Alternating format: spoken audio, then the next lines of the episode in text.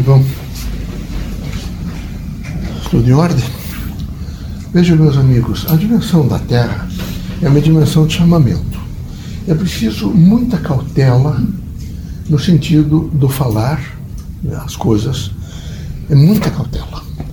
É, eu diria até para vocês que vocês devem ter a boca no coração e o coração na boca.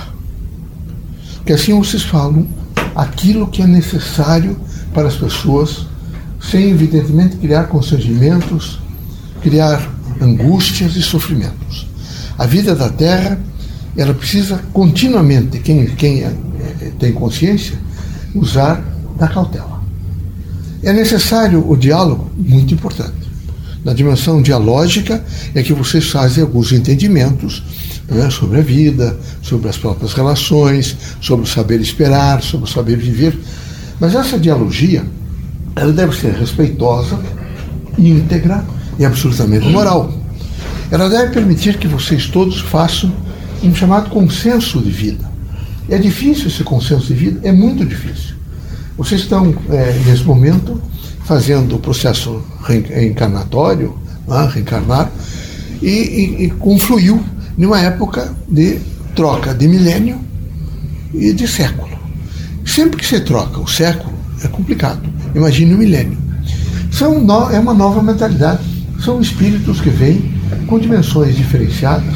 E no conjunto dessas criaturas que vêm, os pontuais, aqueles que nesse momento trazem mensagens novas, aqueles que vêm para resgatar suas dívidas, é? para fazer reaprendizado, o conjunto cria uma mentalidade na Terra. Então é necessário que cada um tenha muita cautela para fazer um entendimento. É? Por exemplo, é preciso ter um olhar compreensivo e justo para com as crianças. É preciso ter. Tem que ter autoridade, mas não autoritarismo. Tem que ensinar sem agredir.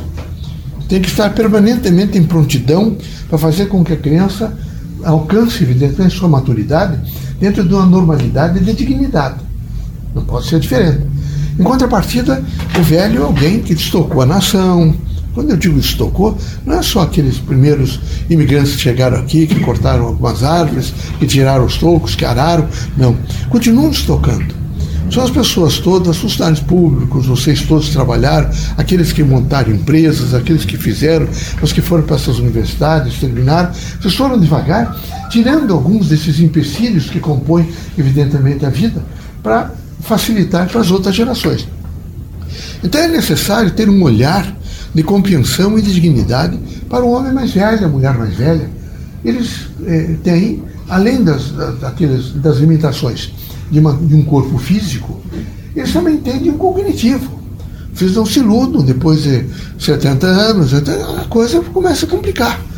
Não é complicar no sentido de, de, de, impedir que a pessoa tenha essa rigidez mental, que ela vive, mas ele fica mais lento, às vezes tem dificuldade de reações, é? é? mais sensível, a operação emocional cognitiva se altera continuamente. Então é preciso que vocês todos sejam compreensivos para ser mais justo. Também é necessário que quando vocês encontrarem pessoas que têm limitações, a Terra está cheia de pessoas que reencarnaram com algumas limitações. Síndrome de Down, não é? Mas além dessas limitações, às vezes, cognitivas sérias, é? com deficiências de aprendizagem, criaturas que olham com dificuldades até para você, falam com muita dificuldade. É preciso ter uma compreensão. É preciso fazer um sentido, evidentemente, de amparo e de, de, e de luz para que essa criatura possa trazer, evidentemente, a vocês, pelo menos a notícia de que vocês poderão, na próxima encarnação, quem sabe, vir testar um pouco, para ver como é que vocês vão viver. É preciso saber olhar para as pessoas, compreender as pessoas e amá-las da melhor forma possível. Se vocês eh, pudessem, e não, nem aconselho alguns de vocês, entrar, por exemplo, né, no Juquiri, São Paulo, ou nos, nas casas de dementados, é um quadro estarrecedor. Contudo, que uma parte deles estão na rua abandonados na família, abandonados no Estado, estão na rua pedindo esmola, são doentes mentais, são nossos irmãos. E é necessário ter para com essas criaturas pelo menos um olhar de compaixão. É preciso ter um olhar de compaixão. É preciso ter um sentido de justiça. Quando você tem sentido de justiça, o indivíduo se investe de uma força, que ele é doutor, que ele fez essas universidades, vocês não se iludam com esses títulos. Aliás, um país pobre como o Brasil, muito pobre, o nível de mentalidade é de pobreza, quero dizer para vocês. Ficar a, a exigir que chame vocês de doutores, ou de que vocês façam uma distinção, que vocês fiquem, que deixem as pessoas do povo lá embaixo, que vocês. É um horror. Era preciso ter um pouco mais de compreensão e de facilitação, uma consciência de facilitação para as relações humanas. Quando não há esse facilitador de relações humanas, há imediatamente descontrole emocional e pro, proclama, evidentemente, entre as criaturas grandes divisões. Eu proponho que vocês sejam pacientes e justos. Agora aproxima-se o Natal. Eu sei que o mundo mudou da vida de, da vinda de Cristo aqui até agora, mudou. Mudou o sistema monetário, mudou o sistema estrutural, mudou a organização social da Terra, tudo mudou. Então vocês vão fazer uma reunião no dia do Natal para encontrar-se com a família. Eu só espero que essa reunião não seja na babesca, não é? Que vocês é, é, coloquem, busquem os tempos antigos ah, do Império Romano, no sentido, evidentemente, de uma festa profana, e que e, e ainda aloque na festa profana todos os benefícios dessa tecnologia eh, que foi colocada à disposição de vocês, materialista, absolutamente profana, é? neons e essa coisa toda. Até, até, hoje me pergunto por que será que esse Papai Noel vem vestido de vermelho, né? Que é isso? É? É, é, posto, evidentemente, isso de vocês. Aí eu vou reunir as pessoas. É, vocês devem lembrar mas lembrar assim com todas as letras e com um, um, sentido muito crítico do que representa Jesus Cristo. É o Evangelho. Vocês estão comemorando um pouco da vida dele, não é? As respostas que ele dá, inclusive, ao representante do Império de Roma, e as respostas que ele dá ao Sinedrim, que é o, são os doutores da época do Conselho, evidentemente, de Estado judaico, e, e muito forte muito disposto, uma, uma extraordinária lucidez de espírito, que, registrado por mentes brilhantes, veio ter até vocês. Mas no dia, nessa reunião, é preciso lembrar que vocês estão celebrando um homem que não teve nem lugar para nascer. Não é? Ela, em viagem, ele nasce numa estrebaria. É um sujeito que tem um poder extraordinário desde que reencarna.